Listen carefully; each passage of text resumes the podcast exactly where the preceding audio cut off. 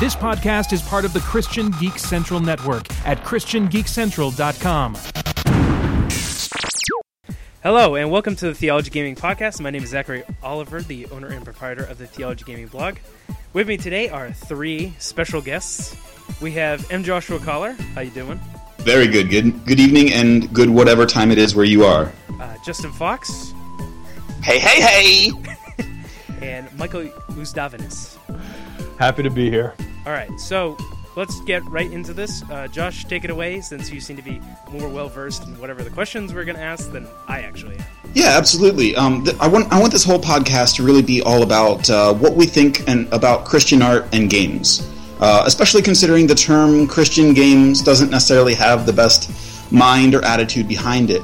Um, and this was ma- made most evident through the um, very well publicized recent Kickstarter for um, Bible Chronicles Call of Abraham, in which uh, pretty much every major outlet in the game industry kind of put in their two cents on what they thought about um, this Kickstarter game, which was based on you're playing as a member of Abraham's caravan. And so this this raised a question: Does a Christian video game have to be directly about Bible stories?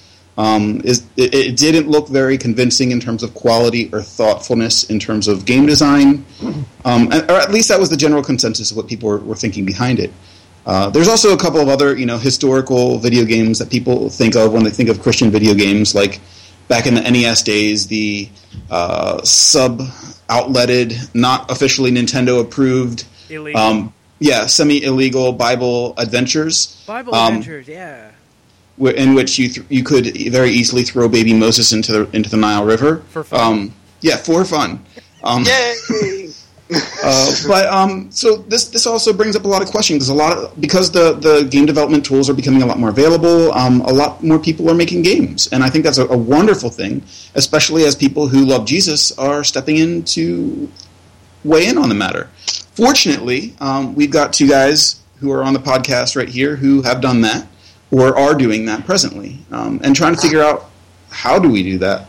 Um, so uh, the first question that I would like to field for the matter is how would you define uh, Christian art? Um, and we could get we'll get into games more eventually, but more specifically, what comes to mind when you hear the term Christian art? Usually, it's from what I've seen and what I observe a lot of times. It's very, very literal and not super creative. It's it's this weird mixture of like being creative and being literal at the same time. It's it's it's kind of weird. It's kind of like those um, pictures of I don't know if you people have seen this before or not, but there's a picture of Jesus with like boxing gloves. He's in the ring, and it's like undefeated or something like that. And it's like and it's done in a very classical painting style. I'm just kind of like, what is going on right now? And it's it's just confusing, and it confuses me. You know, as, a, as an Orthodox Christian, it confuses me in a number of ways. I'm kind of like, it, it, it literally blows my mind. I don't know what I don't know what to think of him. I really don't. Like, I don't even know that exists in in any kind of context that makes any kind of sense. I'm just very very confused about Christian art. So maybe not, maybe not the person to lead off with that. qu- No, that's that okay. No, that's that's, that's good input. Michael, what's I- the first thing that comes to mind when you hear it? No, I, I, I, I agree. I think it is it is it can be a very confusing landscape. Um, and to me, I, I would point more to the point of it. And you know, to, to me, if, if anything is going to be Christian, it, it should in some way point to Christ on the cross, um, and and then resurrected for the for the propitiation of our sins. Um, I think what we can sort of get into is this idea that if we just do anything that's loosely, even loosely related to the Bible, we can slap the term Christian on it and then sort of appeal to that demographic in some way. But, and, you know, at one point, uh, Zach and I talked about this, but, you know, it, the, just simply talking about things that might that might be Christian values doesn't necessarily make it Christian. Um, you know, if, if I write a song and it's and it's about loving my wife, well, all right, well, the Bible says I need to do that, but does that make it a Christian song? Uh, you know, to me, no, it doesn't. I think to some people would say no, yeah, it does. I so it can be it can be a bit of a confusing a confusing thing, and and even you know over the last uh, you know month or so as the game that I'm I'm currently working on, the project I'm currently working on, I've actually kind of wondered, you know, should I even be labeling this as a Christian game? I mean, it, it does to me, it, it is quote unquote Christian art, but um, do we even really even need, need to label things Christian? I mean, can can we not just do what we do and sort of let the world decide? Yeah, I. I think I think that's actually a really really good point and and a great segue to the other question that I had related to this, which is do you have any problems with the term Christian as an adjective? Like calling things Christian, which is, you know, as as you kind of illustrated, using a Christian label. I, I, I'm, I'm beginning to, yeah. I, I mean, I'm, I'm sort of evolving into saying, yeah, I think so. Um, you know, I, I guess that would, I guess the point where I'm at is, I think that would probably be for other people to make that decision. I think what, I think the danger we run is when we start thinking, well, I am going to do a Christian thing. It, it's only, well, what are the other things we do? Are they unchristian? Like, Yeah. shouldn't everything we do be Christian? I mean, you know, I think that's sort of uh, where I think maybe we, we need to start pushing people towards, or at least you know nudging them along, and to have that sort of mindset where you know we we are to emulate Christ. I mean, we, people are supposed to see Christ in us in everything we do, and so why even label it Christian if that's the only option we've got? If you don't mind, one thing that, that really sticks out to me that I think about all the time is is when people say something is Christian. The thing is, I always go straight to like I'm a little bit of a of a philologist. I love words and I love what they mean, and so like I wonder what when people say the term Christian. Of course, this has so much baggage and interpretation to what that even word mean, that word even means. But the word in the traditional uh, bibl- first biblical usages of it was um, people were calling others Christians because they saw how they were living and they recognized these are like little Christs, is what it Right. directly translates to in Greek. And so when I, I see that, even if it was intended as kind of a derogatory term, like, hey, look at these little Christs, um, I think that the, the, the point is they weren't they, they were called that. It wasn't something that they were holding up as like a badge of honor. This is this is to, uh, as a qualifying statement, but that it was something that they were willing to adopt. So when people ask me if I'm a Christian, I get a little bit uh, maybe ph- philosophical, and I'm like, well, I, I would hope that you come to that term, but I don't I don't mind if you you know I I don't know. Um, and that gets people very confused. And I don't try to confuse them, but I try to get them to think about like if you want to call me, if you want to say that I'm like Jesus, that's a really, really high calling. That's a really huge thing to say about anything. Right. And I wouldn't use that term lightly. That's a great Uh, point. I'm I'm kind of um on the fence. Well, not on the fence, but I guess the way I look at it is that um, in terms of the term Christianity and everything, it's like I don't have a problem with it. Like for my development, you know, as as Zach knows, and I guess mm, Joshua knows, um, I'm I'm I'm, in, I'm intentionally uh, giving it putting Christ or Christ-based games for gamers onto it. Um, I'm experimenting right now with having a new demonstration of it. You, you know, you know what I mean? It's like I don't know if the terms need to change or the demonstration of representing that needs to change. I'm lean, I'm lean, right now. I'm leaning more towards the demonstration of it needs to change because it's kind of like certain wo- words in the vocabulary and lexicon are not going to necessarily disappear. It's kind of like um, I remember one time uh, as African American or black or a black. Um, we um, um, Al Sharpton had um, had this big parade because he was going and he was going to have the big funeral for the N word, for example. Yeah. Now that didn't change anything. Like people are still going to use the N word. You know what I'm saying? So it's Yeah. um it's really impossible to really kind of direct people away from that unless you know you demonstrate a new kind of parts of the culture that are so dominant that that word either go, vanishes or that word uh, or that language. Takes on new meaning. Yeah, yeah. Um, there's one thing that I want to I want to bookend on what Justin was saying there, and I think that what he's really getting after is saying that you want you, even if you don't necessarily use the, the, the same terminology, or if you can redeem the terminology and still use it. The point is transparency, like telling people where you're coming from and not trying to hide the fact that what you're working on has a reflection of your spiritual values. Uh, Right. Going into it, I think that that's important so that people don't think that, that we're trying to sneak something in there or Exactly. or, or, gi- or give things under false pretenses. Hoodwinking. Yeah, hoodwinking. Yeah. There's an element to that, but I think it has a lot more to do with the fact that, well, for like thousands of years, when people were creating artistic works, they weren't really thinking in terms of whether or not it was Christian. It was just naturally that Right. because they were living in Western civilization, which was basically Christianity from the year 315 onward ish. So Yeah. so mm-hmm. it wasn't there wasn't really a distinction. You know, if you had Yeah, no, that's a really good point. art- if you had Christ in art, it was art. You know, and if it was any other kind, usually it was it kind of fit into the whole thing because Western civilization and Christianity were much the same thing, but when we get to the Renaissance and the Enlightenment, things start to change. People are making categories, and that's where you end up with Christian art in specific. In that way, I think that now we have the word Christian art to distinguish it from other kinds of art. And usually it refers specifically to things that have a religious quality or nature.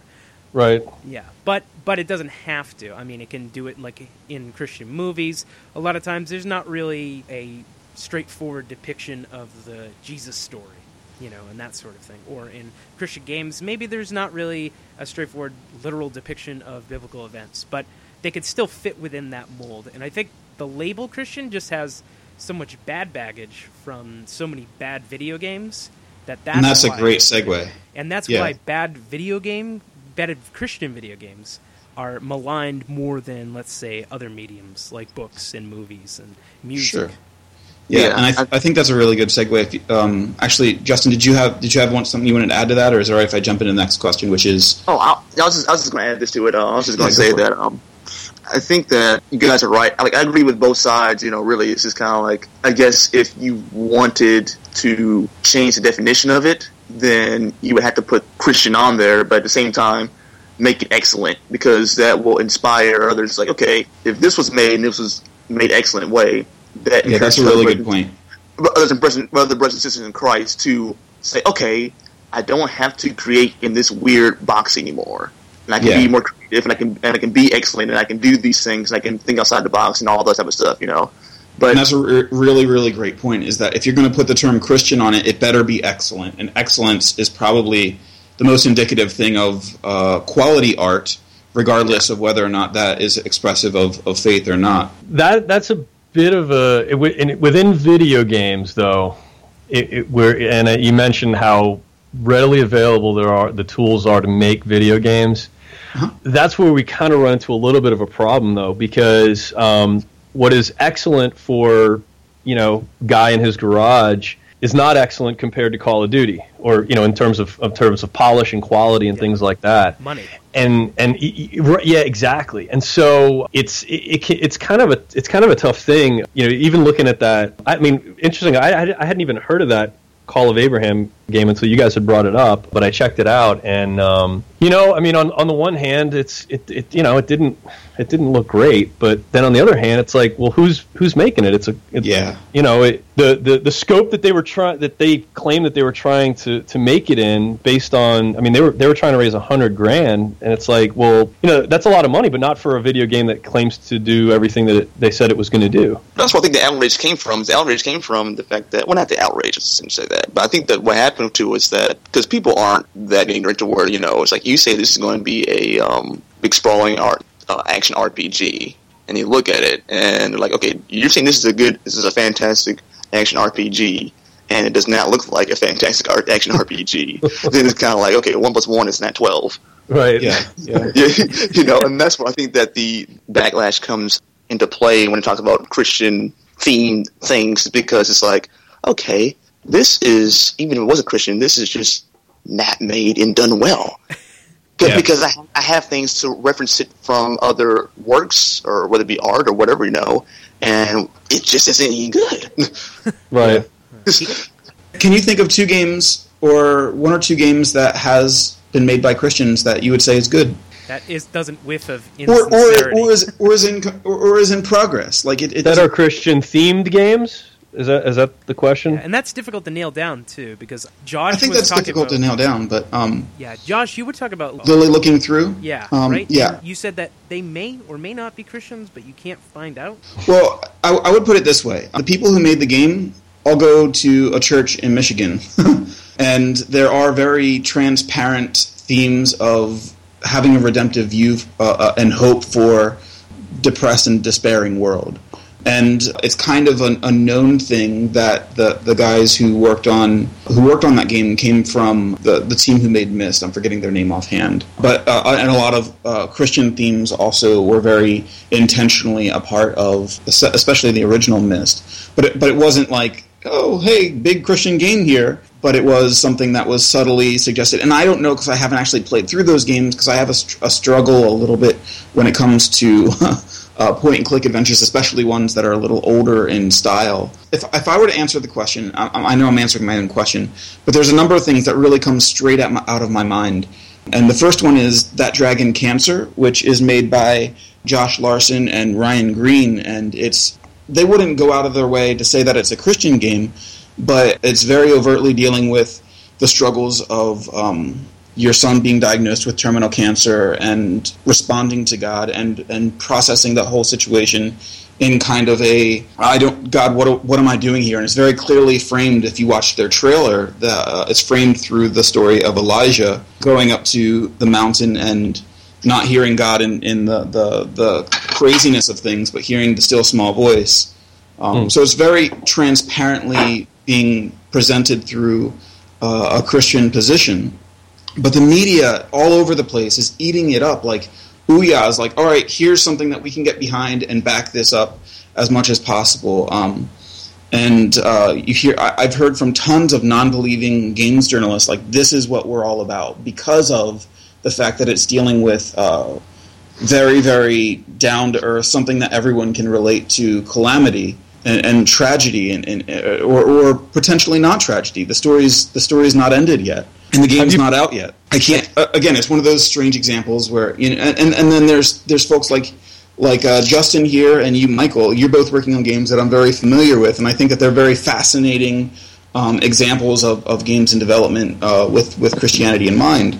Um, and then there's others that that, are, that have also been on this podcast before. Like I'm very very excited by Jay, Jay Tholen, who's working on Dropsy and Dropsy, if you look at it, does not look like a quote unquote Christian game. And I don't think that Jay would even necessarily call it a Christian game. But when you look at the, the themes of, of rejection and dealing with that, and also um, seeing the analog, uh, if you if you uh, are friends with him, you kind of see the analog between Dropsy and him and he might uh, and, and, and you know if you're a creator you know that you can't help but project some of your own your own world real world mm. situations into your creations but i can't you can't divorce that from the fact that he loves jesus and he's completely transparent about that even though dropsy will never say he loves jesus i, I do believe that because he can't talk, of course. But I'm just saying, like, these are fascinating examples of people who I know who love Jesus, who are making games and that are doing it very differently. And there's other things that I would love to bring up into the conversation, like El Shaddai, which wasn't made by Christians but deals with vaguely biblical, biblical imagery and themes, which you know is really questionable whether or not.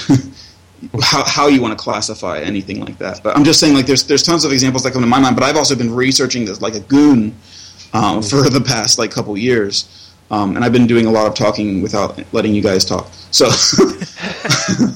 yeah. Uh, uh. I would I would say that I, I, I believe that there are a lot of people out there that are are working on these that have these ideas and are and are, are actually acting on it that, that we don't even know about. I, with again to, to reiterate the point that the ability to make games is is just it's it's easy now. Um, you know, maybe not to make great games or well polished games, but to actually make a game or prototype or whatever. It, it's it's it's easy to do. So I, I, I do believe that the the research that you've done, what you've turned up, is indicative of, of, of far more than, than what we even know about. But you know, at, at the same time, I, I I guess you know I, I am I am an obsessive gamer. I, I, play what anything, whatever, all the consoles, anything. I mean, I, I and I always have been, uh, and and I love Jesus. Okay, if I'm honest, I don't wake up in the morning and say, "Well, I wish I could play a game where I'm, you know, I'm an apostle." Or I could do the, you know, I mean, I, I don't really pine for that. I, I, I love RPGs. I love I, love sci-fi. I love all that stuff. So for me, who I you know I think okay, well I, I think I'm part of the, the demographic that I'd be I'd be shooting for at least for a game that I would make that that I would think believers, uh, followers of Christ would play. I'm I'm not thinking okay, I'm going to make a game that's set in a biblical world. I want to I I would want to play a game that is not set in a biblical world or at least you know is in a, some sort of alternative world that still incorporates specifically the Bible, not just Bible themes, specific, specifically the Bible. And as you said, our you know we, we project ourselves into the into the games, and the project I'm working on is is, is sort of that. For, for our listeners' benefit, for anybody who's near Google, what's the name of your game again? It's Heroes of Issachar. We're on we're on Steam Greenlight uh, right now. Um, you'll also find an Ouya version out there, although that is very very different than what's the, than what we're doing. That that was prototype stuff. Um, but that yeah, I, that I saw that after well. I uh, heard about your your after I saw your Kickstarter. Um, it was maybe a couple weeks after that that I saw saw it on Ouya just because I was cruising through the Ouya that we have at work, Right. and uh, was surprised to see that it was on there. Yeah, How do you it's cruise through Ouya? that should be the next question. How do you cruise through Ouya?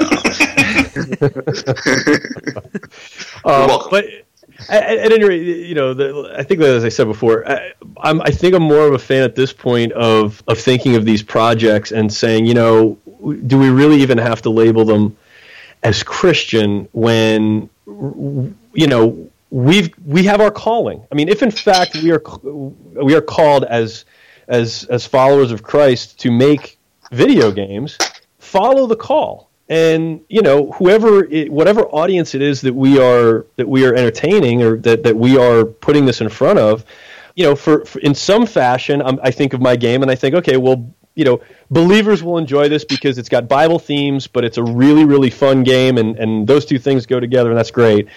But then on the other hand i think you know through this game i may be the only christ this person ever sees so how can I how can I put how can I deliver this message in a way that is not going to look like I hoodwinked them into playing a game and, and all of a sudden I'm preaching at them, but at the same time, let them see what Christ looks like.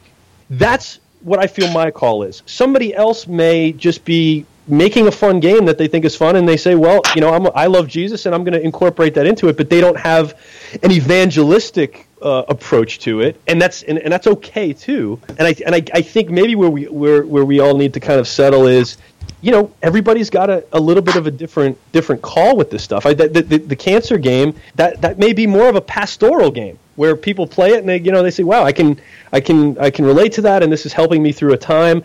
And you know, m- maybe nobody will be won to Christ through that, but that that may not be the point of that game. It still you know it still could be classified as Christian, as, as someone from the outside could look at it and say, well, that is Christian to, to be pastoral. I th- well, I think this too. I think it's something that um, I, I, I don't know um, who said it because I have a memory span of a goldfish. Um, where am I? Okay, now I remember where I am. Okay, cool. So, um, but someone had said that you know it's in terms of Christianity. What is made Christian is you know the message of Christ. You know, so it's kind of like there is that kind of uh, question in the back of anyone's mind who's doing this. It's kind of like, well, should I call it Christian if I'm not specifically stating um, or implicitly stating like the full gospel?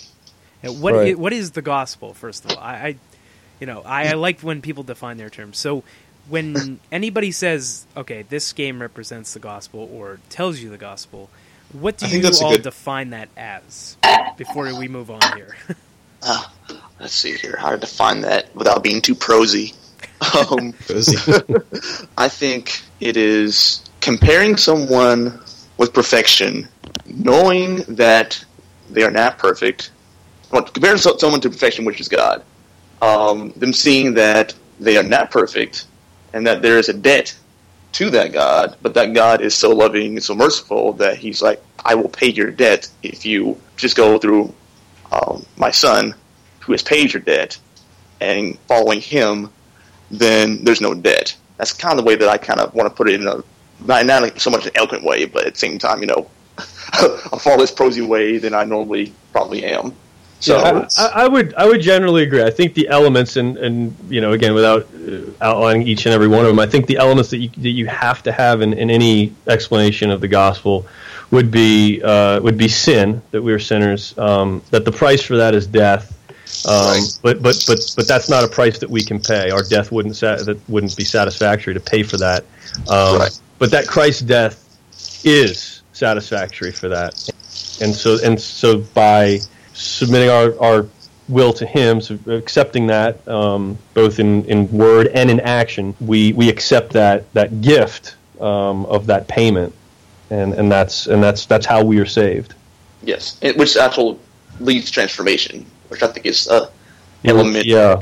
That that gets left out. Not not in terms of what you're saying and everything. Not that you want to hear that knows that, but I think that a lot. I think that's critically important because I think Yeah, you, you, yeah. you, you, you get to the you know you, you leave that out and you get to the to the to the folks that are say the simple prayer and you're saved, but then nothing in their life reflects the fact that they are fo- true followers of Christ. Um, Yeah, and, and, and so well, sure, yeah. You know, you hear the term believer. It's like, well, okay, you, you believe that Christ is the Son of God, but Satan believes that too. So, what, where, where does that leave you? Um, right, exactly, you know, exactly. And Well, I, I anyway. would actually, I would actually di- uh, diverge a little bit from that, because the first thing when I, I, I struggled with this for a while, like because I, I, I grew up with a you know, get saved emphasis on on things, and so I, I when I came to the Bible, I, I got this part where it says in, I believe it's Mark one sixteen or one fifteen. It's in it's in Mark one where it says Jesus went around, and when we think of the gospel of Jesus Christ, we think of a lot of things, but it says this was the gospel that Jesus preached. The kingdom of God is now at hand. Repent and believe. And I'm like, Yeah, huh. So I, I guess for me after that, like this was this was a little bit of a rabbit trail for me because I really wanted to, to, to really kind of understand how do how do we go around and say like the kingdom of God is now at hand? Well, what does that mean? The kingdom of God, and, and is that language perhaps not necessarily uh, relevant in a culture that doesn't have a monarchy where we don't necessarily use the term kingdom? Like we don't live in a kingdom. We live we live in a United States. You know. Um, So for me, I the started really God are now at hand. yeah, and that, and that yeah, and that doesn't and that doesn't necessarily work. So I started to really just get into the parables. So so Jesus, when he tried to explain, because people didn't understand what he meant by that either, you know, and, and a lot of the time, in, in, and and I, I've changed my, my perspective on things because uh, as I've di- dove in, into the scriptures, because I used to think the kingdom of kingdom of God, kingdom of heaven. Um, uh, I believe it's Mark says uh, kingdom of, of God, and I think that Matthew says kingdom of heaven, or one of those are back backwards. But the the point being that they're, they're they're the same thing. And when Jesus talks about the kingdom of heaven, he's I believe he's talking about everything that God has intended and, aspired, and everything that He is. And that's a really big message. That's way bigger. That that that just kind of like is so much more than I can wrap my mind around necessarily. So Jesus, when he presented this to people, he used parables, and he would say things like, "The kingdom of God is like a pearl merchant." who hmm. found one day he found a pearl and it was so valuable that he sold everything that he had just so he could get that one pearl. And and of course then he then he doesn't have any money and doesn't have anything that he sells. He has the one pearl. So it's this crazy like all right, well so what does that mean? And then he's like and you can imagine people asking, "What do you mean by that?" And he's like, "Let me tell you a story about uh, a, a, a little bit of leaven that was put into a loaf, and, and, and or, or let me tell you about the a father who uh, a, the, we call the prodigal son story, but it's actually the prodigal father and the prodigal son. The, the son is prodigal in his wastefulness, and the, the father is prodigal in his affection for his kids. And and so for me, I, I start to, to, to wrap my mind around what is what is the, the, this message about a daddy who loves his son so much that he defies cultural conventions and runs to them when they are completely covered in pig poop. Mm-hmm. and so th- this this is something that that's that's become for me like I guess the first thing that I think of when I think of God is is and, and this is something that I pray a lot is the word daddy. And Jesus used the same word only he used an, Ar- the Aramaic version of that which was Abba. So we don't you know in our culture we don't use the word daddy. Uh, praying for, to daddy is a little bit controversial in some churches for some weird reason to me. Um, but Jesus said, prayed the same thing when he said Abba which was the Aramaic for daddy right. um, which is very similar to the the Arabic, uh, which is uh, Abba or Baba, B A B A. yeah. And so a little bit slang there too. Yeah. Yeah. Certainly. Yeah. I think that's super important. Everything that you're saying is kind of like, and that's where um, I think uh, being intentional about uh, our faith also is important uh, because you know it is kind of that thing where you know it's like are you trying to sneak in the Christian message? You know, why are you sneaking it in there? You know, why not why, not- why not respect me enough to for me to be an adult, even though my culture doesn't necessarily respect me as an adult because like, you can't talk about that, otherwise they're going to go crazy. I'm like, no, they're not. We're all adults, so let's just talk about it, you know. And to leave it out like that, you know, it's just kind of like, or to just sneak it in there is, I think, I don't know if God is pleased with that when we try to. It's sneak it in counter relational. Yeah, it's not good for Yeah, relationships. yeah. And Yeah, because I mean, you might say ex- examples of like well, well, Paul, well, Paul maybe snuck it in there because you know when he was going in Acts, um, yeah. when he that's joined the synagogues, he would be there in full Jewish garb and everything, and then when it came to the portion to where after the law and the um, was read and all those type of things, he would um, you know to be you know is there a word from the Lord, you know, and that kind of thing, you know, a little ten minute sermon, and he would get up and deliver the gospel. You know, so you might say, you know, well, he snuck it in there too, but I don't think that that was a sneaking in there. I think that was the right place for the right time to deliver that message. Yeah, and I think the context was every time that Paul told the gospel in a, in a synagogue, it was within the framework of the the gospel that's been outlined in, in the Tanakh, the the, the Jewish the Jewish text. have I have a question uh, that just sort of kind of hit me though as, as you talk about you know sneaking it in. I, one of the things I thought about um, was uh, I, I read a book review. The book ended up be, it was it had a Christian message, although it wasn't you know explicitly Christian, but it did have a Christian message. But it didn't have anything on the book. it- nothing. Looking at the book, you wouldn't know that. And the the reviews were universally horrible, saying that it was it was you know treacherous that they that, that he snuck this this Christian message into a book that wasn't you know it, it, the Do you people remember just- what book it was? I don't. I, I, I it Oh. was, and it was a while ago too. But it just kind of, I just, it stuck with me. Um, Huh. bec- you know, again, because we're talking about, well, do we label it Christian, and uh, and you know, Yeah. well, do we let them know, and and you know, we don't want to. But here's the thing, though. You know, when we talk about Paul, you know, he was he was preaching. You know, he was just out. I mean, he he made his tents to to make his money, and then he would just go preach. We are meshing business with you know we ma- we're making a game we're presumably trying to make money with it um, yet we're also meshing that and and I, and I and I think about this a lot actually and you know I think it's second Corinthians 2 that talks about peddling God's word and you know I mean are we are we running the risk of doing that as we continue to expand on this idea of making games or, or even other Christian art for money but what do you, I, I don't have the answer. I think about it though. What do you guys think? I think it has to be a personal thing for why it is that you're doing it. Because because you know God's not like um, obviously he's not somebody who is into rules. He more puts those statutes in there so that you know we don't end up doing something stupid more than anything else. So I think that it's more discernment on the heart to see whether or not you know am I doing this because of I want to in some way expand God's message and that I do need profit in order to further expand God's message? Or am I doing this just for a profit? Or am I doing this because, you know, for all these other kind of reasons other than, you know, the, the commission that I've been given, you know, by Christ? And it can be kind of like a slippery slope type of thing, you know, but I've made peace with it just in terms of me personally. Like, my business model is kind of weird because I'm not actually going to be selling my game. I'm going to be selling the subsequent content or additional content that surrounds the game, but I actually won't be selling it because I want to make sure that everyone can see the message. Because my main Hmm. thing focus was that I really wanted people to experience God in a actual game. Same kind of Justin, can you want- can you actually explain a lot more? Because I, I think this it's really important. And the one thing that's really important about having you and Michael on this is that you guys can share what is the, the games that you're making, and how does that tell the story of, of God. So if you could tell like a little bit more about your game without giving too much away, obviously. Okay, no spoilers. No. Uh, so the game is about four warriors.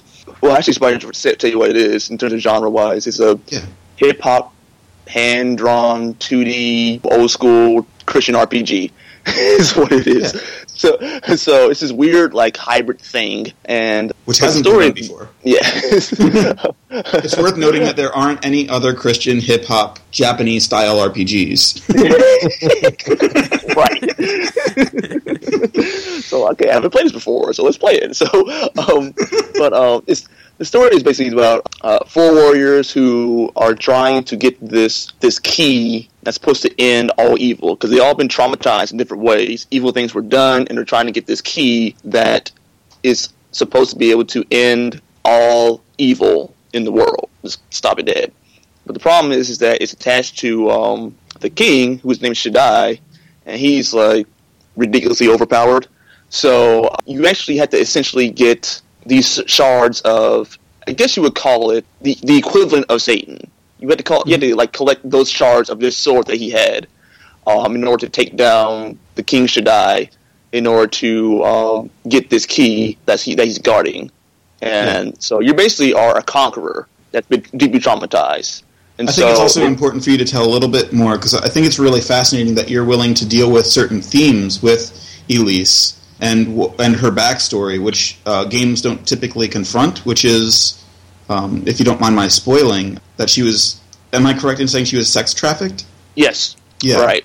Right. Right. So that's kind of the trauma that um, that has drawn her to the conclusion that if you passively let evil run by you, she considers you to be evil. So that's her one of her motivations is that you know this king seems to have the power to stop all evil. He doesn't pull the trigger, so she considers him to be evil also. So there's a lot of themes in there that I wanted to um, explore because it's part of reality. I didn't want to. I wanted to make something that was going to be theologically challenging as well.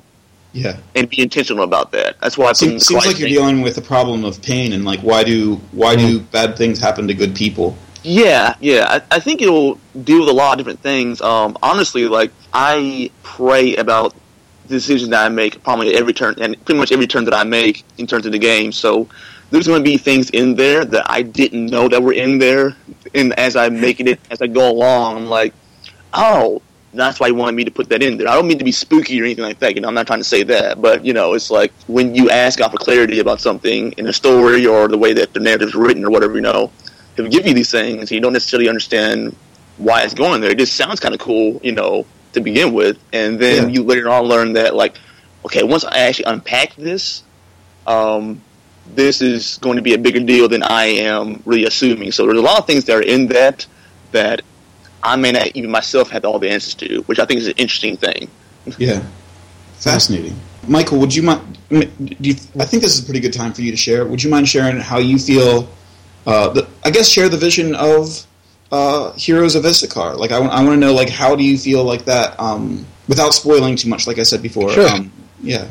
Yeah, and I'll, I'll, I'll try to be brief because I know I could I could go on for quite a while about it. But at the outset of the game, you know, at the outset of what we decided we were going to go down this road. You know, the, the, the first thing that we decided we were going to do is just make a make a great game. And you know, Justin's concept it sounds awesome. I mean, just just just the game itself. I mean, the the the the, the way that he's going about it. You know, I think that's going to be the key. One of the keys to setting for the Christian game community. I think it's going to be what what sets it apart is is not just saying, okay, here's a game that that a secular game that's good um, we're going to throw a, a, Christian theme on it, and then that's it. I, I'm not saying we've got to come up with entirely new genres of games, but we've got to be innovating at the same time as putting the message on if we want to if we want to make any you know any any headway into this at all. Yeah, so, innovation is important. Right, and so that was that was the first kind of the first thing that we said was like, okay, well, you know, how are we going to make this different than anything else that's out there, and, and you know, take elements of of the games that we love and, and, and put them in there and make them mesh and all that. So, um, you know, uh, so so from from that perspective, and with you know, I, I won't get into the actual mechanics of the game because that, that's that's all out there. You you can kind of see what what, what we're all about. But um, generally speaking, it, it's going to play like um, like an Elder Scrolls type of game, Oblivion, Skyrim, that kind of a thing. The added dimension is going to be that there will be the sort of um, this castle building element uh, a, a, sort of a tug of war type of thing where you have to battle the enemy, the, the, the, evil enemy that's that's throughout the land, in that sort of manner. So, without going too much further into it, that that's sort of the innovation is kind of meshing those two things together. Yeah, it sounds. Um, I, I really like the sound of just the, the tension between um, building up a defense while also having to go out and gain resources. That that was the one thing that really caught my attention when you talked about it with Zach in a previous podcast right. was the tension between you're trying to build a safe place, but you also have to venture out. Right, right, yeah, and and and to give the player a feel like he is building something in the world of his own creation. Um, you know, all those games are great, and you know, like like again, like the Fallout Three and, and all those other games. Um, uh, those games are awesome. They're very immersive, but you know, you just never feel. I never, I never quite felt as, as invested in the in the world itself even though the quests were great, it was still just you know. So anyway, but so again, so that that was the idea of you know make the great game. Okay, then okay, what's our call? What what are we what are we trying to do with this? Well, we knew we did not want it to be um, a game where you are playing as it's not set in biblical times. You're not playing as biblical characters but we did want to have the Bible in it. And so the idea in, in this game is that along with the resources that you go out and get, you are also collecting you know, sort of fragments of the Bible. And, and we're, we're still working through you know, the, the, the ins and outs of, of the backstory with that. But that's the general idea. We're, we're going to come up with a reason why one of the re- one of the reasons that we that we've already kind of go through, but a reason why the, the, Bible has been scattered and why why you have to go back and get it. And as you go through the game, the player is collecting these these pieces of the Bible. Now, the you know our idea here is that somebody who is not interested in Christianity can still play this game uh, and and play through the whole game and we hope they don't ignore it, but they could just ignore that whole aspect of the game and just click through it or not, whatever, not pay attention to it. And it won't it won't affect their gameplay at all. It, That's noteworthy. That's a good point. It's just part of the story. So it, it would be no different than if uh, you know if you say take a, a, um, a Skyrim and you know they've got this rich backstory with all of their gods and all this other you know, it, it, it's sort of like that, where yeah, it's part of the story, and you can Im- immerse yourself in it if you want to. But if you don't know anything about it, it's not really that big of a deal. So, so it's it's it's in, in in sort of in that way. But for the people who are playing it, they go out, they get the scripture, they bring it back. The NPC that that you know they're bringing it back to will explain it to the character, and the character themselves is not a believer. So once again, we're not taking gamers and saying, okay, play this game as a Christian, whether you're a Christian or not. It's you know, That's it's good. hey here here it is, and um, as they go through the game, um, and you know we're still kind of working this out, but I'm more of the mindset of you know we've talked about well let's make the make the main character evolve over the course of the game to the point where at the end of the game he is a believer, and that may be the way where we go, but. I am more of a fan of saying, look, here it is. You, you want to make good decisions or bad decisions, or you know what we would see as good decisions or bad decisions. That's fine, but here's what it is. You play through it and and you know kind of make your own decision because yeah, that's what God says. God yeah. says, "Here I am. Choose me or don't." I hope you choose me, but but it's up to you. And so. Yeah. I'm, I'm, I'm, I'm sort of more along the lines of that, where it's just look, look, let's just present it to them and let them let them chew on it because that, you, that choice is so important for, for yeah. the, the audience considering you know people will play games differently and have different attitudes of whether or not they are the character or not. And sometimes, right. even if they are Christian, like I'm sure I'll play the game and I'll just want to be as atheistic as possible, just because right. that's part of the, the play. Like it's part of the the the the toy that you're playing with. You get right. to experiment with where do the parameters go and, and it, how far can they go in the other direction. It, it hmm. does. I, I, agree with you, and that's and I, I play that way too. However, of late, I, I have sort of wrestled with the question: Is it okay to play in a manner that it is not okay to act in the real world? I, I don't know. I don't have the answer to it, but I do. I have asked myself the question, um, which which is which is a very tricky question. If you, I mean, you know, as as we are all uh, well versed in video games, I mean. Um, which which also means that we're usually killing things. So I think that that's an important div- diversion, what? considering. Yeah. Oh, go ahead. You had you had something you wanted to add? No, no, no. You were right on the money. I mean, that, that's it. I mean, ninety-five percent of the stuff we we do in video games is probably not okay in real life. So, yeah, you know, it, it raises the question. I mean, I, I think in some sense, uh, I'm like, well, it, it's it's it's it's fiction and, and it's okay, and you know, but but they, I don't know. It, it it raises the question. So, I I'd, I'd love to hear your guys' perspective on it. Yeah, yeah. I, I, oh, oh, go ahead. Go ahead. um, um, I, I was going to say that uh, just real quick. Um, yeah, like I noticed that the way I play games when I got saved, I, I got saved in 2008. Now, like because I said the prayer because you know, it's like it's like oh, I get it now. yep. Yeah. You know, Holy Spirit came on me and messed me up pretty good. So um, nice. Yeah, so I ain't been right ever since. But like, but um, like I would play Metal Gear Solid 2. I say when I say BC Justin, I mean before Christ Justin. Then I say AD Justin, I mean after after I died to myself. Anno Domini, after the Lord. yes, I concur. So, um, um, so BC Justin, when you play Metal Gear games, I would shoot everything in the back of the head. Like, you know, just, just, just, just go on a murder spree. You know what I'm saying? Yeah. like, you know, um, GTA, GTA runs. You know, just cause as much carnage as you possibly can and go from there. You know, but, but in AD Justin, I noticed I was like, you know what? I don't want to kill everything all the time and it, it, changed the way that I played games and changed the type of games that I played. Like I can't play GTA anymore. Um, when I played Metal Gear, um, this sounds ridiculous, but I beat that game with my tranquilizer gun. Oh no, that's the best way to beat it. Yeah, like like like I don't I don't think about the, I don't even think about the challenge of it. You know, I just I just I just straight up just yeah. use my a gun or stun them or knock them I love, out. I love stealth games because of the fact that you can play through them, almost all of them, non non lethally. Yeah, yeah, yeah. I think that's that's really really great too. And so I wish I had more options like that in a lot of games, yeah. you know. But um, sometimes you you just don't. But that is an interesting thing that you, that you brought up um, thematically in terms of you know like is it okay to do this? And then it's like, well, I wouldn't do this. And then there's um, like Hotline Miami is a is, is, a, is a is a game that like from my Bible study. I have people come to Bible study. Maybe like on Friday nights we have this um, uh, game night, and yeah. so we all come over, you know. And um, my, one of my friends asked me what was you know, what's Hotline Miami. Like I played it one time, and I was kind of like, this is just too gruesome for me, you know. I didn't, I didn't, yeah. but I'm like, I'm really feeling the soundtrack. This soundtrack is freaking amazing. Oh my god! and um, and uh, so I started showing the guys what it was,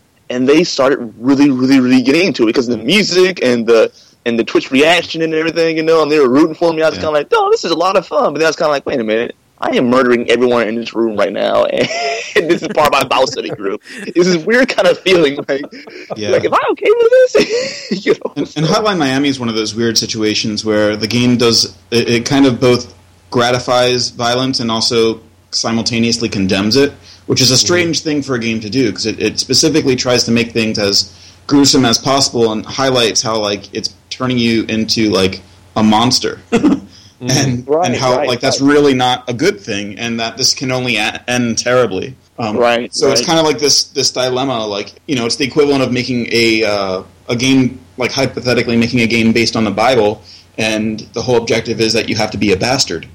Oh. Yeah. Great anime, by the way. You're welcome, Jack. You're welcome. I mean, there's a fighting game based on that series.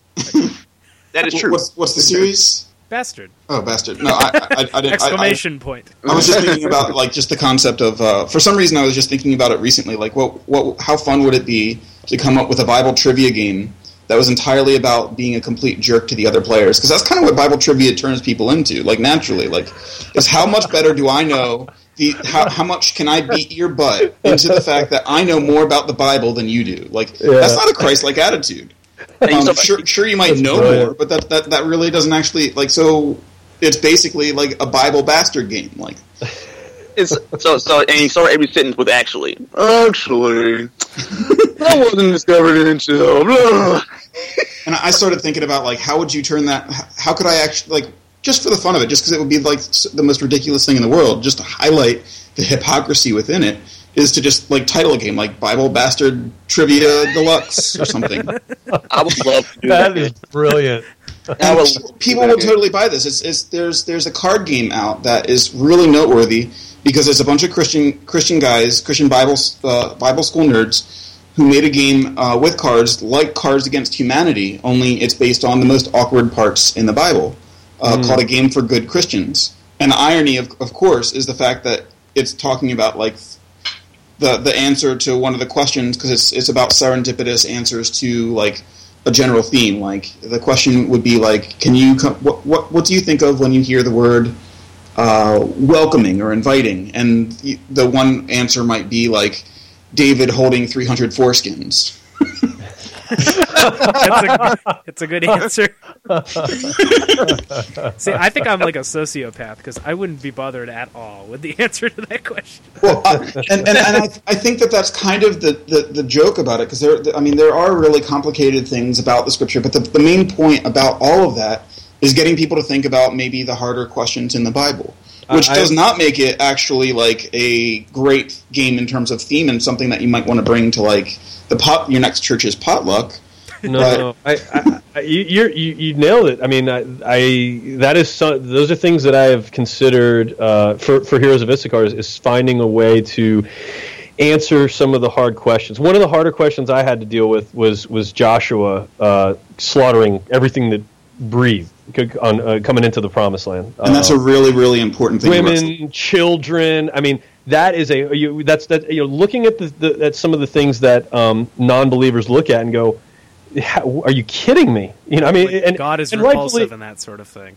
yeah, I mean, you know, and and, and not not diving into it, I, I don't blame them for for looking at it, being like, you got to be, you know, saying you got to be kidding me.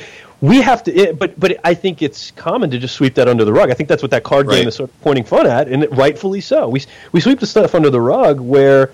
Like no no no no! There are answers to these to these issues. We, we need we need to bring it out and, and bring bring it to light because these are the this, these are the things that we've got to explain to people. You know, it's not we're not in the 50s anymore where we can pack a, a stadium full of people who all generally believe in God and generally believe in Jesus. They just don't, you know, they haven't really like thought about it and then be like, all right, everybody, we're on a revival now because, you know, Jesus is about, you know, that's not the world we're in anymore. We're in the, we're in a, We're we're in in a, now. yeah, we are in a, in a, in a, basically in an, in an ex-Christian society now where they're like, yeah, you know what, we, we're done with, we're done with where, the, you know, when the Christians were, were, were in charge, like, you know, that we're done with that now. Um, and we've got to, th- these are the people we've got to, we've got to, um, put this stuff in front of. or at least be considerate of in some way, shape, or form. Yeah. Right.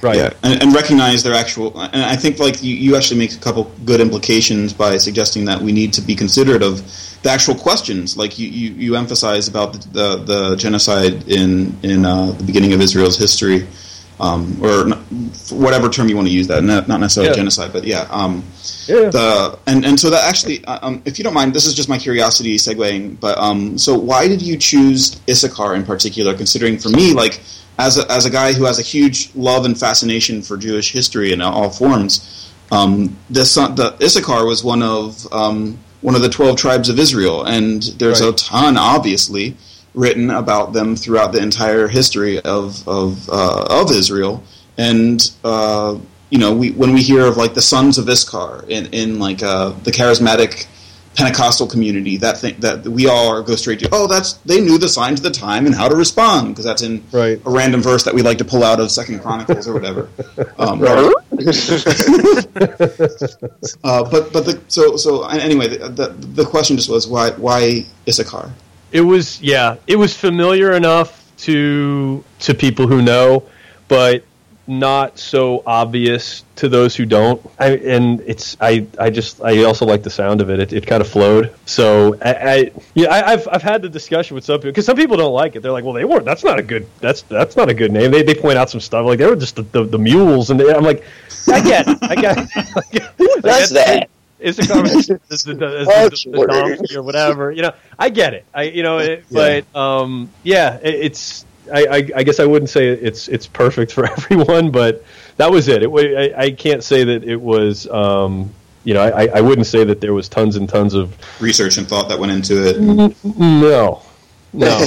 what do you? What, what's your what's your reaction to it? Uh, honestly, I mean, my, my reaction is I want to know uh, how this time frame, this world, relates to uh, where, where everything is taking place, how it relates to the tribe of Issachar, um, and how this intersects, um, and, and basically the bridge between your world and Israel, uh, ancient Israel, like the land of what we now, what some people now call Palestine, or depending upon Right. who you talk to, you know, uh, Right. which I believe Issachar was in the north, uh, if I'm if I'm not mistaken.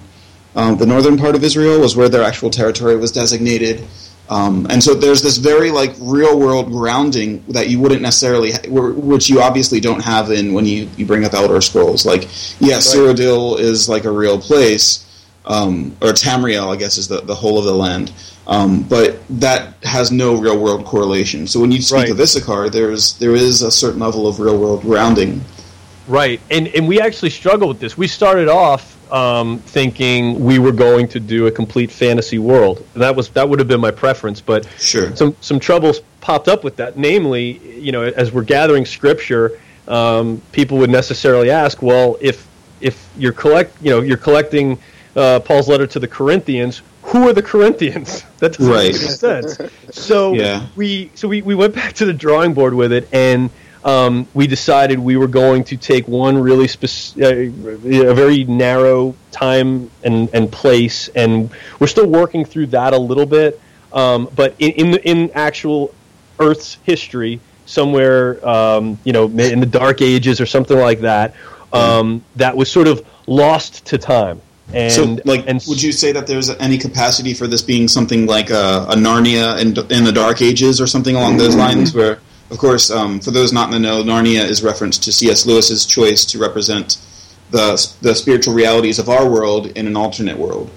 Right. It's possible. More likely, we are going to make it purely real world, except um, we are going to introduce the idea that the evil that they're, the people are fighting um, were, were, tan- were tangible evil beings. So that Okay. would be the that would be the sort of the, the, the kind of the creative license we are going to take with it, where um, everything else would basically be this world a, a long time ago. At some point, we're still working through that, but um, you know the the sort of the supernatural element will be the, the enemies that you fight because we're at again we, we, we debated about magic itself and, and that's Yeah. that's a whole other topic. But That's a good um, question. But but Are you familiar with uh, Are you familiar with the Shadowrun series by chance? Yes. Um, one thing that I, I do find particularly fascinating about Shadowrun is that they basically um, interject the supposition that right around today in our in our present history, um, the the meta races, the meta humans, Yes. which are the dwarves, etc., show up in, in our world, creating an alternate timeline and an alternate future. Right. Um, that that makes magic and all those things possible, and because of the great writing in it, it, it works. It just makes And- it, and- you don't have to sit and question it so much. I, I, and I and I, I, I love that we we kick that around as well. Um, it's still on the table. Um, fortunately, right now we're really working on gameplay mechanics, and so when I Yeah. throw a fireball from the hero's hand, whether that's because it's magic or whether it's because he has a treated glove that can, you know, uh, in, in, you know, inflame the air, and he's fig- you know, whether how how we explain what we're doing in the game, we're still working through because of Sure. all of these questions, and because we want to be we, we want to be faithful and not put out something that is going to offend the word of God. Um, Yeah. And so, It sounds like it's a really good thing that you're focusing on gameplay first, because uh, the most important thing is uh, how does the world work? How do you? How does it feel? Um, and uh, one of the things that Ken yep. Levine is fa- famous for saying is he didn't know that there would be like uh, luggage strewn around the place where you first show up in Rapture uh, in Bioshock because. That was something that he realized as the engine was built, as they got there, that this would be the best place to tell to, to communicate that people fled this place in a hurry. right. Um, and so once you actually have everything built out, that's when you can start telling the story with the pieces that you that you've already established that work as a game, and then Right. the story kind of supplements and complements the pieces that already exist, and it just kind of comes together that way. That's yeah, that's precisely where we're where we're going with it. So so real quick, to, so the bridge to Issachar really is this idea, you know, uh, uh, through you know throughout the game, uh, and again, while we're working on gameplay, you can't help but come up with different ideas, but. There, there will still be little insinuations here and there to biblical characters, and we're even going to throw different names and stuff and like that in there, just as a as a hat tip to certain things. And that ultimately really was where Is- where we settled on Issachar was was just that. Um, you know, it, it's not going to be any sort of direct link uh, any more than just um, it's a biblical name and we're and we're borrowing it. and that makes sense, especially considering you know your name is Michael, my name is Joshua, um, and Justin. Right. That's also a biblical name. I don't, is Zachary in the Bible? Uh, not really. Zechariah. Yeah, that's Zechariah, close. sure, yeah, that's close enough. We'll say it is. So the point being that, like, we all have biblical names, while we have absolutely nothing, uh, Right. maybe in the immediacy of things, to do with the biblical story um, and the account, but the the influence was there. Of course, if I was really black, I'd be called Le Justina or something like that. I don't know, but um, you know what I'm saying, or Lana or something like that. That wouldn't have been biblical at all. I'm just, I'm just saying that would have been. That would have been super hood, and that's okay though. That's okay though. Jesus was super hood. he was running around with some hood teenagers and everything. Yeah, he was. he was. He was pretty So grimy. If you don't mind me segueing a little bit, um, Zach, I had the question for you in particular. Have you ever considered making any games?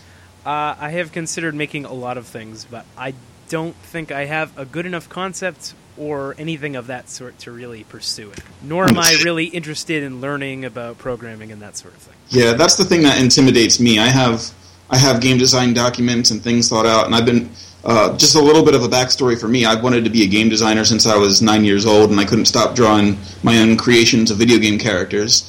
Um, and I, I just life and you know things in the way. I, I still create. I'm a, I'm a, a graphic designer and a multimedia designer in a lot of ways. Um, but I, I still have not actually made a game, not even a Twine game or a something in RPG Maker yet, and I'm still right now. I'm trying to learn how to use RPG Maker to flesh out um, a, a game design that I have in, in, in pitch form. Um, that's kind of kind of uh, slightly testimonial and slightly like supernatural. Um, and for me personally, I just have the, the, the attitude that sometimes the best way to tell the story, uh, to tell the gospel, or to share to share a spiritual perspective um, is just to invite people into your story. Um, and that's for me. Like I, I can't like I'm always coming to that same verse. It's the, the most loud verse in, in Revelations to me is um, they were saved by the the word of their testimony and the blood of the Lamb. I'm, Yes. I'm including that. Um, but the the point being like our testimony, uh, the how we the how we relate to Jesus, not just the moment that we come to Him, but how that relates to everything that we do in life, um, is sometimes the best part of is, is the best way to introduce people. I, I, I- prefer if I'm going to share any kind of message, it's come over to my house, have some food, have some snacks, and we're going to play video games together. And that's what I do for Game Cell. And I hope that people don't mind if I share how that relates to scripture or how that relates to my me in, in personal storytelling or, or whatever. And I, but I, I realize that most importantly, I need to listen to other people first. Mm. And so that's that's just a, a little bit of a, a, a. I hate to use the word preview because I don't even have anything, any assets created, let alone like a promise of actually making something. I realize that I suck at making things, or or, or a better way of putting it is, I, I would much rather have made something than actually make it. if that makes sense. Yeah. It has Like the actual work of building, like I hate building. I like coming up with ideas, and I realize that you can't just come up with ideas if you're not willing to do the hard work of building, Yeah, yeah. or at least Somebody- pay, pay a contractor. You know, Someone needs, to, someone needs to make a game called um, Tim God and make it like Dynasty Warriors. He's the same. He's a dude, and I think he's in Kings, where he like, took out like one thousand people with his scythe. yeah, yeah, yeah, yeah. When it's talking about David's mighty men, and That's it. uh, hmm he used an, I think it was a, a, an ox plow or something like that, and took down, took down six hundred. an ox goad, I think it's, or is that Yeah. judges? Um, no, yeah, that that would be that would be actually a really fitting use yeah, of a. Bible story. And In judges, it's Shamgar. He uses an ox goad to kill like 600 people. Okay, I'm mixing things up I now, think. but yeah, Or maybe you know, maybe there are two stories and I'm missing this. I mean it's uh, or you could just make go the easy road and just pick Samson and how he how he took Oh, out that's- the, the donkey's jaw, but that's an obvious Yeah. choice. It's a little too obvious. I'd rather go for how he tr- tell the story of how he caught six or uh, three hundred foxes and tied their tails together to destroy the the Philistine economy. Yeah. a Samson's a video game all by himself. Oh yeah. He is. he really is. Like I, I look at like Asura's Wrath. I'm like, that's Samson right there. I would do it. It- it would actu- do it. Asura's Wrath. That's actually pretty accurate. Samson's story is probably the hardest to see Jesus in. I think there are a lot of stories that it's quote unquote hard to see Jesus in. I mean, it's it's there. It's it's definitely there. It's just you might have to have a really strong interpretive lens, some really interesting hermeneutics. Yeah, I would just I would just put it like that shows his strength, you know, in terms of the power of God in general and how, you know, that can be muzzled for in, in a merciful way. Because it's kind of like, you know, you don't appreciate God's mercy until, number one, you your sins revealed. Number two, seeing the fact that he can rip off your head like a lion. Um, you know what I'm saying? Yeah. so you like, Yeah. like, pull- you know, like you know, like super kill you with his bare hands if, if you wanted to, just just by association with his with his spirit. You know, it's it's a pretty fierce thing. You really kind of think about it. So I, I kind of look at I want to look at it like that That's really good. with his bare hands, but he doesn't. Yeah, he chooses he chooses mercy and grace. That's that's and that's a really good illustration of that of that you know that he, he could, but he completely chooses to show up in a completely different way. Um, right. Right. If you guys, if um, I think that's actually a pretty good wrap up to the the subject in general, but I think that a great way to close it is for people who are listening, um, who are interested in game design, have always had that. I, I believe that God's called me to the world of game design, and I don't know what the next step is. What would your advice to them be? My, my advice would be to, to dive into something, do something, and and not think about whether it's going to be something that you sell or that it's even going to be good. But do something, get it, get started, and, and if you don't think you can do it, you're wrong. You can. Um, and, you know, my I picked it up after many years of not programming, and in a really really short period of time I was able to get up to speed and now um, I'm able to do almost all of it by myself. But um, look for the tools that suit you. If, if if you're just starting out 2D tools are out there. You can get started on that. Um, there are free uh, Unity is free and it's and uh, it's, it's a 3D tool that you can get into and there are tutorials all over the place. What are some of the 2D tools that you would recommend for people who are looking? um, the one that I started on was Corona. Now Oh, yeah. I don't know what their licenses are like anymore. I I, I, I, 'cause I haven't used it in a while, but that's what I started with because it was it, it uses Lua as a programming language, which is- which is very friendly to beginners. So um, Can you spell that for me? I'm not familiar with that that program. Cor- uh, Corona is C O R O N A, and the programming language is Lua L U A. Cool. That's where that's when I got back into it. That's that's where I started, and look for the tutorials that are out there, and um, just keep trying to make little things, and you know, pick small little projects that you can begin and complete, so that you get you know, kind of gain some confidence and understand, uh, you know, what what the possibilities are. Don't go into it thinking that it's going to be a career, not at least not at first. You know that I, I, I sort of had that illusion that you know I've, I've been an attorney for the last ten years, and I thought, all right, I'm just going to start making games, and I can quit being a lawyer, and this is going to be great. And but, but even even sillier though, even sillier before that, before I actually dove in and got behind the keyboard, I thought. Well, I've got all these awesome ideas. I'm just going to find someone that will do it. I'll partner up with somebody that knows how to program, and they'll take my awesome ideas, and we're going to go and we're going to be on our way. That is not going to happen. Double false. yeah, yeah, exactly. Yeah, Yeah, that's that- really, really, really important advice. that. Yeah, that that is not going to happen. Um, you get you've got to get behind the key Even if at some point that that does happen, you have to know what's going on, and you've got to get into the guts of it, and have to be able to do it. And so um, that that long-winded answer that would be my advice. Yeah, no, that's really, really good. Start making something. Start making, working on making games. Pick up a free tool, and uh, don't think that you're going to be a master overnight. Cool. How about you, Justin? if you want to get into game development, um, if you like sports, you talk about sports. If you like history, you talk about history. If you like Christ, you talk about Christ. And just having that come out naturally creatively. Mm, You know, not so much, yeah, you know, what, absolutely. what do people want and what do people this and everything. I'll make the game that you want to talk about, you want to be. Make it excellent. Uh, do your research. Um, go on to Gamasutra.com. Uh, dot com. uh, they have a lot of developers that are on that website that will tell you about things like cognitive flow and other kinds of principles in terms of game theory and things like that. Um, um, it's a pretty good interactive um, community as well. Watch indie movie. Um, the uh, no, watch indie, Indie- movie the movie. Indie, indie game of the movie. right, indie game the movie. That's it. That's it. That's Yeah. it. Sorry. Indie game the movie. My bad. Learn from Phil Fish. Yes. Yeah. And Justin, you also Don't say be him. Yeah, don't, don't be Phil Fish. Yeah, Uh, but- Justin, you, Yes. you are a part of the Kentucky uh, Lexington game dev community or something like that. Would you recommend being a part of game game developer community like that, or is is that something that's a big part for you? No, that's not really a big part for me. I mean, it's it's good moral support, and I completely 100% love those guys, and they're awesome and everything, you know. But I'm so, I'm so much of a hermit that I don't utilize them like I should. They could turn out to be one of the best thing, best things I could possibly be around, you know. But um, I would say yes.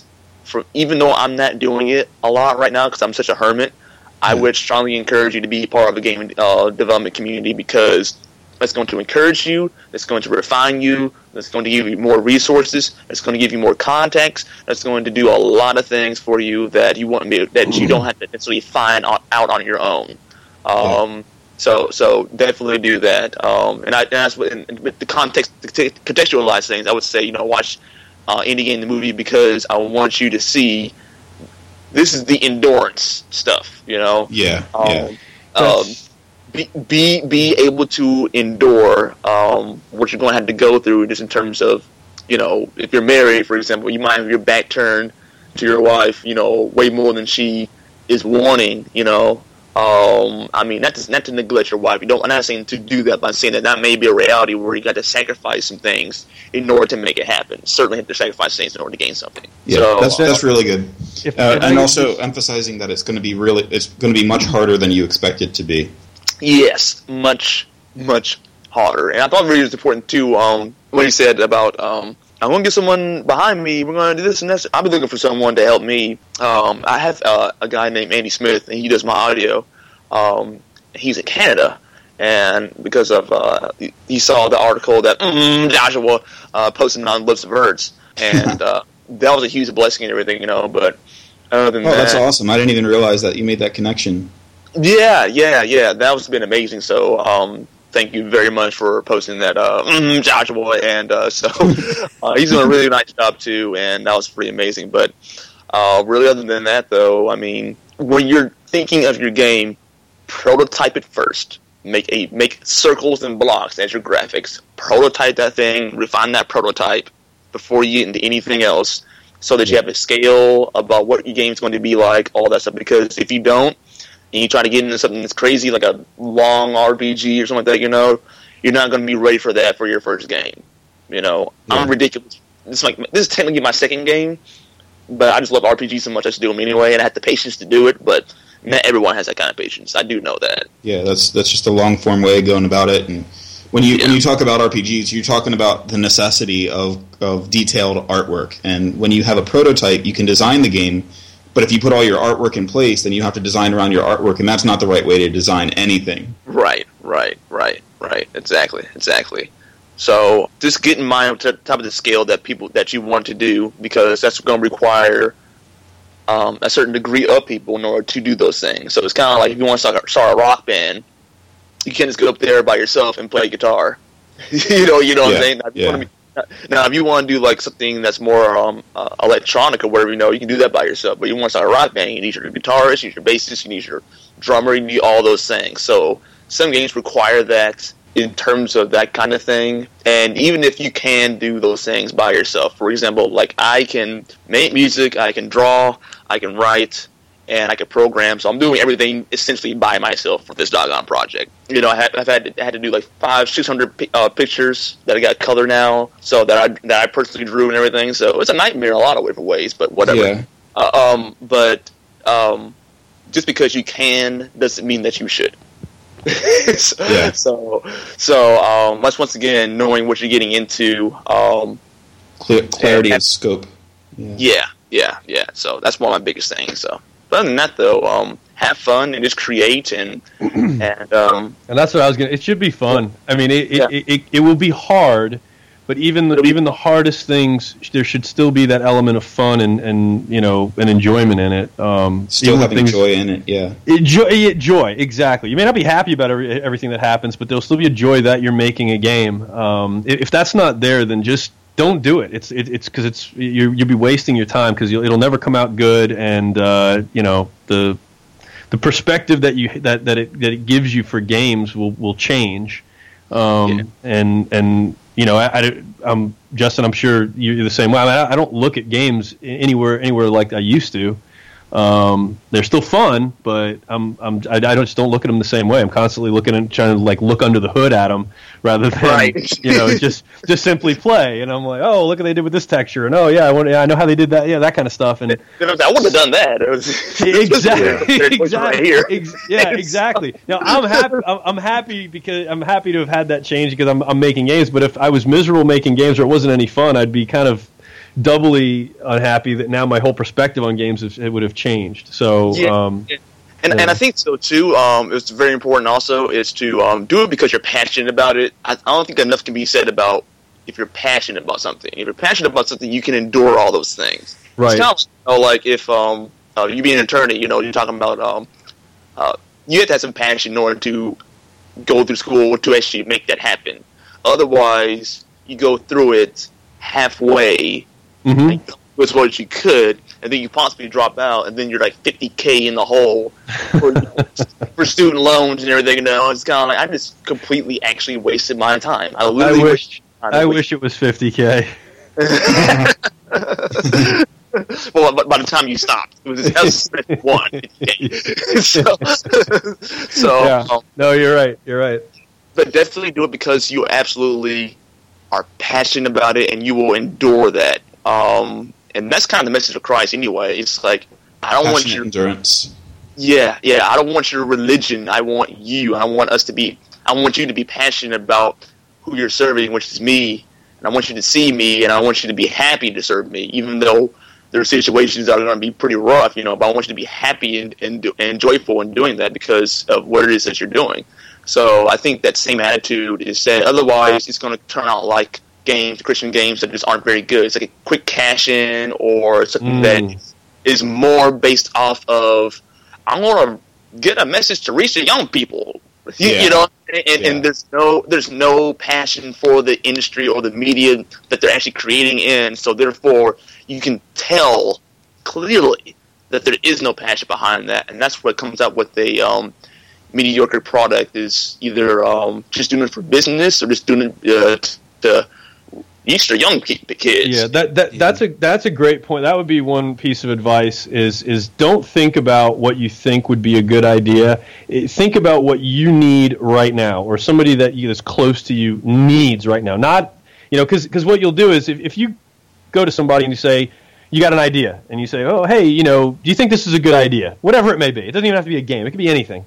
Um, you could give someone ten ideas, and they- they'd probably all say, "Oh, yeah, that's a that's a good idea," you know. But not, they're not gonna, you know, get invested in all ten of them, you know, or maybe any of them. It, the, the question to ask is, what right now is an immediate need, and if and if you can find that, then you've got something. If you can find something that you are passionate about in in that instant, not oh, you know, it, it'd be great to, you know, throw a Christian theme on Super Mario Brothers. Like, yeah, well, Yeah. does anybody really want that? I, I, I don't. You know? That's excellent. That's excellent, guys. Um, the emphasis on passion. I want to know when I'm going to be able to play your guys' games. Um, I know, I, I know, you, I know you do too. Never. Um, but uh, is there is there any kind of vague vague date out in the distance that looks like it's a potential for you guys? I'd say the Blizzard release date when it's done. I have to agree with that one, right? I, I thought the Blizzard release date was in a year, but actually four. Um, I'll, I'll I'll lead off. Um, I am I am hoping that by the end of 2014 we'll be done, but I don't think it's going to happen. And and really, it, it's it really is when it's done. I mean, it, we're we're shooting for a pretty big scope with this. Um, we may scale it back depending, but um, we will be doing um, we will be giving out alpha releases as we go. Um, we've I've I've gone back and forth on how much transparency I want to do on the game. We started out thinking it was going to be a lot. Now I'm actually scaled that back and think I, I'll probably have a very like close knit group that I'll I'll bring along for the ride. Um, Yeah. like all of our Kickstarter backers. Closed Um, beta. uh, yeah, yeah, exactly. Um, so, um, so w- with that in mind, um, you know, y- you can you can hop on board and and you know j- sort of join us in, in the development process in that manner. Um, but as far as the final product goes, technically we're shooting for the end of 2014. But I'd be I will be very surprised if we hit it, and we won't release it just to hit the date, hit the mark. Yeah, absolutely. We're, we're, we're in no rush. Um, th- this is not a project that I'm banking on, you know, money from, or any, it's nothing like that. So really, the pressure is totally off in terms of uh, of a release date. That's awesome. So if someone wanted to follow your project, where would they go? Um, right now, the best place would be our Steam Greenlight page. So if you go to Steam Greenlight and and check out Heroes of Issachar, um, then that would be where we're going to be. That that's sort of going to be our central hub. Um, if you haven't voted for us, please do. Um, hopefully, it's a yes. Um, but um, but we'll we'll we'll be there, and then from there we'll be linking to our IndieDB page where um, whatever alpha releases we're going to share with the public, which will, there'll be some of those as well.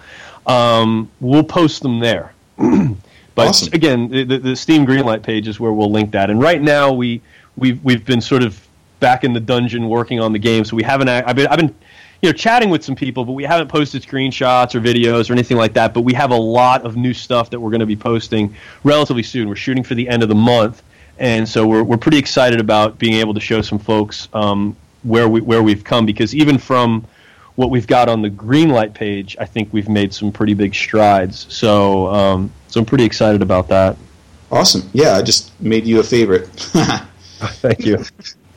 About you, Justin? When uh, what what are we expecting for release? It's this is vaporware, man. Let's just let's just call it. This is vaporware. this is going to be vaporware. I mean, good God. I mean, does, does, anyone want to say that they needed a hip hop Christian turn based RPG JRPG on a PC? No, they didn't. I just I just I just quit. I'm just going. I'm done. I'm done. I'm done. And it's all your fault, Zach. I just need to say, you know, man, you'll do quite nicely, sir. You're welcome. Not there. But uh, about about basically about the same time frame. Um, I'm thinking by the end of the year, Lord willing. Um, probably not going to hit that either because I'm all by myself. So Is your uh, wife still helping you with the project? By the way, my wife hates me because of the project. no. Things are going very bad. no. Um, she she has um, basically almost she's pretty much contributed to uh, to as much as she ha- uh, has in the, in the past, which is just to to make the monsters. But the monsters are pretty much done, so um, that's all that she, uh, I had going. on. What I need more than anything else right now are colorists. You know, so So contact um, who? contact oh, Josh or Justin or Michael, and then send them to Justin. Yeah, but that's the main thing I need. Is, if, if I can get some colorists in here, then that would actually speed things up. Um, and for people who are listening, how would they get a hold of you if they would like to color for you? You can reach me at um, no room fox at gmail.com. That's not all, all one, one, one word.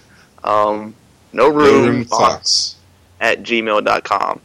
Um, but I'm thinking about the end of the year, and uh, but I should have a demo, um, an alpha demo number two out Soon. I'd say very soon, very very soon. I'm, I'm closing in and I'm refining things and everything. It should be about maybe a couple of hours of gameplay, um, in terms of the story and everything. And um, so it's not, so it's not going to be a vertical slice. It's going to be a full um, uh, chunk of the game to the first boss fight because the the boss is almost like Mega Man, but you know, but on steroids. So you kind of go to any boss that you need to go to, you know, but it's just that you're probably going to get your hands dealt um, dealt to you because um, they're overpowered just in terms of that. So you have to kind of earn the right stuff in order to um, to actually earn the right power in order to uh, defeat some of those bosses. So it's kind of like that, um, structure wise. But anyway, um, Cool. you, you can um, get the information at either uh, reelise.com. That's R E E L I S E dot com. Reelise.com. Or um, we also have a Facebook page too. This is released on Facebook. Um, I, gi- I give kind of live updates on um, on the Facebook page, so I was kind of you know come in and say this is what's going on today, and com- either complain or say something happy or cheerful um, throughout that um, on the Facebook page. But those are two main places that you can go to really um, get some details about about the project and everything. Cool. So, And that Facebook is facebook.com slash R E E L I S E game. yeah. Two E's. Reelise game. yes, Three yes. E's, depending. Yeah. Two E's after the R. Yeah. Another another E before game. All right. Yeah, yeah, yeah, yeah, yeah. So, Sorry, so that's that's confusing. that's Um, that's all the that's all the content. And what was what was, what was I going to say? It was something else that I needed to add. Uh, it was actually kind of important.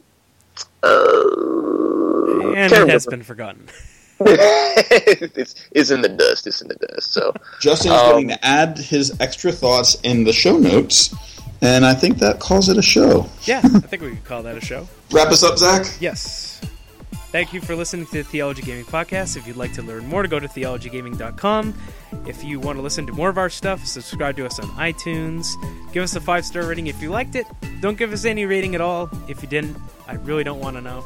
but if you have any, if you have any questions, contact us at questions at theologygaming.com or visit our forum on the Christian Geek Central forums at christiangeekcentral.com.